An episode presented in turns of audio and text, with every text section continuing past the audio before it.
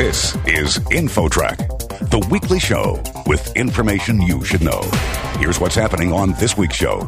A study of middle aged amateur athletes revealed that among those having possible cardiac symptoms, only a fraction of them sought medical attention. An expert explains the danger signs and what to do if they happen to you. And we've learned that when we're young, you know, go through a sore knee or sore hip. But of course, if it's something involving your heart, then it's important that you do pay attention. Then, almost half of women surveyed say money issues negatively impact their mental health. What are the reasons? Women make about 82 cents on the dollar, and so I think we can't underestimate the power that the gender pay gap has played, especially in making women feel more stressed about their finances. Those two interviews and more are ahead on this week's show. InfoTrack begins right after this.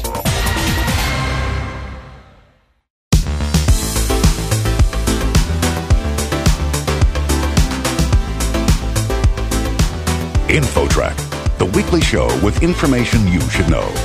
Here's your host, Chris Whitting. Heart attack awareness for over 35s is vital to mitigating serious cardiac risk during exercise. Here to discuss this is Geoffrey Tofler, professor of preventative cardiology at the University of Sydney, Australia, and senior staff specialist in cardiology at Royal North Shore Hospital. Professor, you're a senior author of a study that looked into this over 35 year olds' ability to recognize symptoms such as impending cardiac risk while in strenuous exercise. Tell us how you collected the data for this study. We did the survey in 153 what we call masters soccer players over the age of 35, administered a questionnaire over the internet. We basically found teams of players with three groups, what we call A group competitive, B or less, and then Sunday morning social players. We're focused on soccer here in Australia. I actually spent 13 years in Boston where I was associate professor at Harvard Medical School, and I'm well aware that similar things occur in the US, and not just in soccer, but in other sports as well. Now, we're told that regular exercise is good for our health. In this case, what was the factor that caused people to have problems? We certainly agree with that idea that regular exercise is very beneficial for many ways to both heart health and other aspects of health. What we were interested to do is just find out people's knowledge of heart disease, what sort of symptoms they may have had in the past. So, what we were surprised and a bit alarmed about was that one fifth, one in five of the players had experienced what we would regard as a potential cardiac symptom in the previous year. And that might be chest tightness, severe shortness of breath, dizziness or palpitations, but only one quarter of them had sought medical attention at the time. Now, what types of pre existing conditions would lead to these symptoms? 8% of our population had had some form of cardiac disease in the past. It may have been a stent or heart attack with bypass surgery. So that certainly is a higher risk if people have already had heart trouble. But we found that the uh, risk factors in this group were the sort that we would expect in people of this age. So a third of them had had high cholesterol and were on treatment for that. About one in five had high blood pressure. Fortunately, less than the average were smokers, so 8% of our people were smokers and 20% had a family history of heart disease. The rate of obesity was less in our players than in the general population. So it's a usual sort of group of people at that age group. So people who had risk factors would have had higher risk of having symptoms. We're speaking with Professor Geoffrey Tofler, who is Professor of Preventative Cardiology at the University of Sydney and Senior Staff Specialist in Cardiology at Royal North Shore Hospital. Professor, I hate to stereotype men, but there's a certain attitude, I guess, that many men have that they have to be tough and, yeah, maybe they feel some pain, but they need to just kind of work through the pain. Is there any answer to that stereotype that I think does exist out there? Look, absolutely, Chris. And we looked into that by posing a hypothetical question to the players, which was if you were playing a game of soccer and you experience chest tightness, unexpected chest pain, what would you do? And 46% of them said they would leave the field immediately, but 49%, so almost half, said they would continue playing for uh, 5 to 10 minutes to see if the pain settled.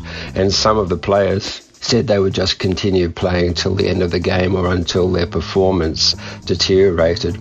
And the reason they stated for continuing was for the team's benefit, not to let their teammates down, that the discomfort was not too severe. So uh, I think there is that problem of the macho aspect of trying to play through things. And we've learnt that when we're young, you know, go through a sore knee or sore hip. But of course, if it's something involving your heart, then it's important that you do pay attention because if you keep playing while you do have heart related problems, and that increases your risk both of having a heart attack and a cardiac arrest. Now, you obviously studied over 35 year olds. Is there a, still a risk factor for those under 35? It's just maybe a smaller risk? Yeah, there is a risk. It's smaller. And what we're interested in was that 35 is a reasonable cutoff that people who are 35 and over, if they're going to have heart related problems, it's usually due to coronary artery narrowing, so coronary artery disease. Whereas in younger people, while there can be some with coronary disease, there's also genetic abnormalities that are contributing. So, yes, even in younger people, when people are doing vigorous exertion, there is a transient, brief, higher risk of having a cardiac arrest at the time. For any of our listeners who might be concerned that they have a heart condition they're not aware of, what advice would you have?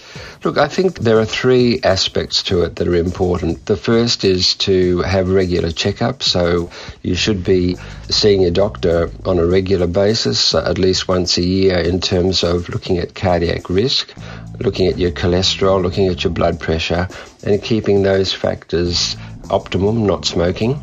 The second is that you should be aware of what can be warning symptoms, and about half of people can have warning symptoms before a heart attack. And they're the ones I described, such as tightness in the chest if you're exerting yourself, or unexpected shortness of breath, or feeling dizzy, which eases off when you rest. So they're warning symptoms. And then, thirdly, for people who are actually competing, you should know that at the uh, sporting fields there is the capability for a defibrillator that should be available and also that people should learn first aid so that they know how to give CPR.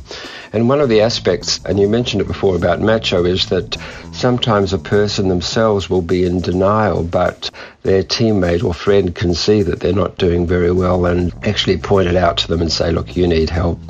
Professor, do you plan any uh, future research in this area?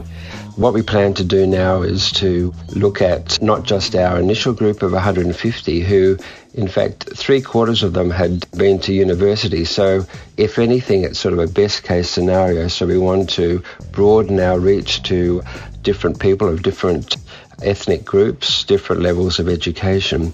Also, we plan to look at football referees, soccer referees, because they would also be exposed to similar stresses, as well as sort of emotional stress that may happen with refereeing.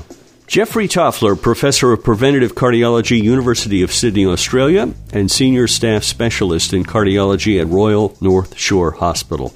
Professor, thank you so much for joining us today. Well, thank you very much, Chris. Next, money issues that impact women's mental health. That story coming up. Stick around, there's more InfoTrack straight ahead.